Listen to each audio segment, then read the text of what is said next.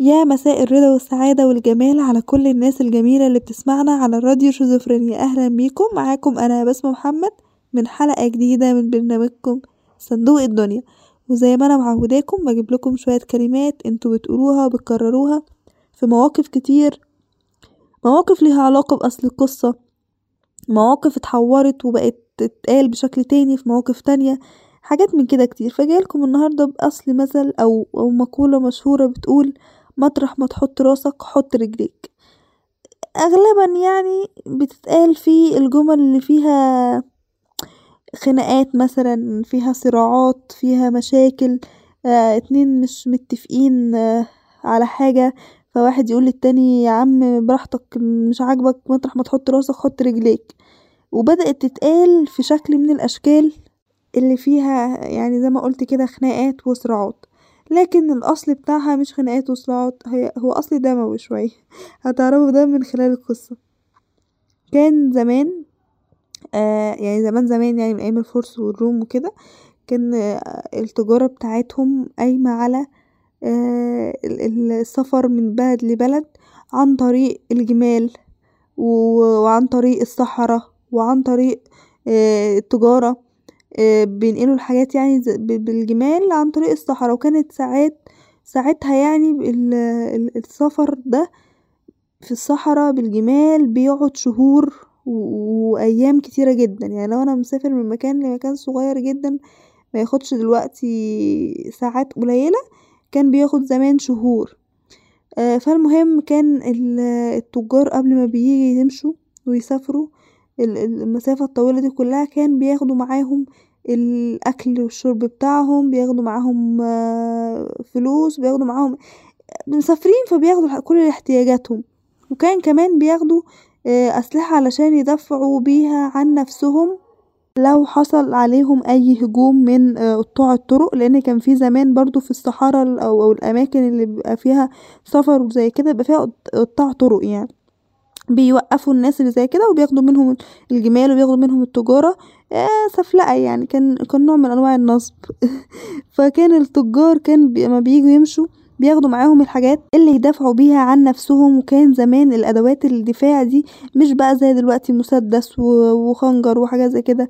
آه يعني لأ هو كان خنجر يعني. بس كان زمان بقى آه السيف والخنجر هما دول الحاجات الأدوات الحادة يعني اللي بيأمنوا بيهم نفسهم. فكان التجار بقى بياخدوا كل الأمتعة بتاعتهم ومعاهم الأدوات الحماية اللي هما بيسموها حماية يعني من قطاع الطرق ومن غدر الطريق وكده. فالمهم كان تاجر مشهور من التجار طالع بقفيلة تجارية لبلد تانية واخد خمستاشر جمل وواخد العمال بتوعه أو يعني الصنايعية بتوعه.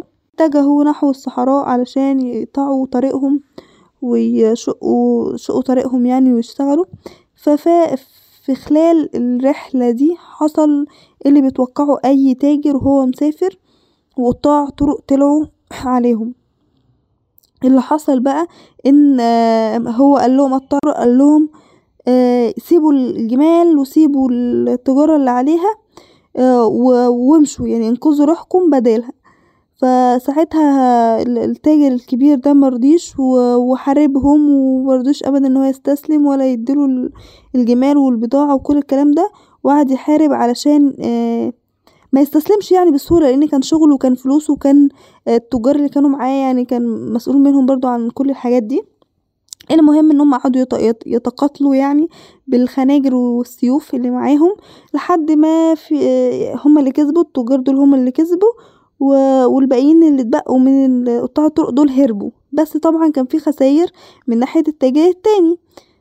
في كذا ضحية يعني وقع منهم آه هم كانوا تقريبا عشرين أو أو خمستاشر آه شخص يعني. فتوفى منهم تقريبا نصهم. وطبعا يعني أثر الخنجر والسيوف بتبقى قطع الرقبة وقطع ايدين وقطع رجلين. دي الخساير اللي بتحصل فيه. الحروب اللي بالأدوات دي مش زي مثلا المسدس ضرب نار فبتموت جثة كاملة لأ كان يعني الجثة بتتقطع للأسف بطريقة الحرب بتاعتهم زمان أو القتال بتاعتهم يعني. فاللي حصل كالآتي اللي هو تم تقطيعهم بأشكال كتير ورأسهم ورجليهم في حتة وكل الكلام ده فعشان يكملوا طريقهم لازم يدفنوهم. هما كانوا متعارف عندهم كده برضه هو أي عركة تحصل في الطريق إحنا هندفن ونكمل مشوارنا عادي. فده اللي حصل اللي هو خلاص كان صبي يعني من الموجودين هيحفر ويدفن الناس اللي توفى بس كان زي ما قلتلكوا إن هو كان متقطع الروس والرجول وكل حاجات كده يعني منظر يعني الواحد ممكن يكون متخيله فمش أحسن حاجة. المهم إن التاجر الكبير ده قال لأ ما تدفنش كله مع بعضه كده ادفن كل راس مع يعني الجسم بتاعها وكل رجل مع الجسم بتاعها. فمع كل راس يعني مطرح ما تحط الراس حط الرجل أو حط باقي الجسم.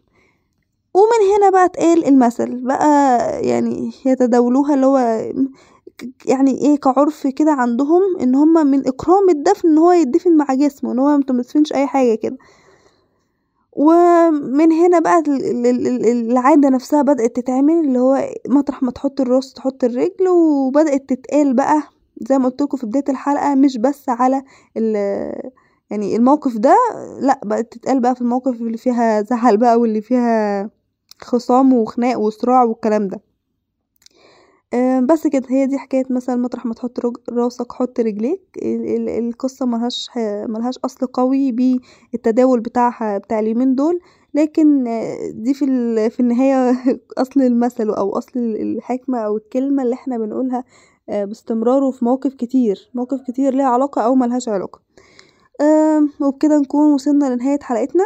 استنونا بقى إن شاء الله الأسبوع الجاي بحلقة جديدة في نفس الميعاد. دمتم في رعاية الله وحفظه.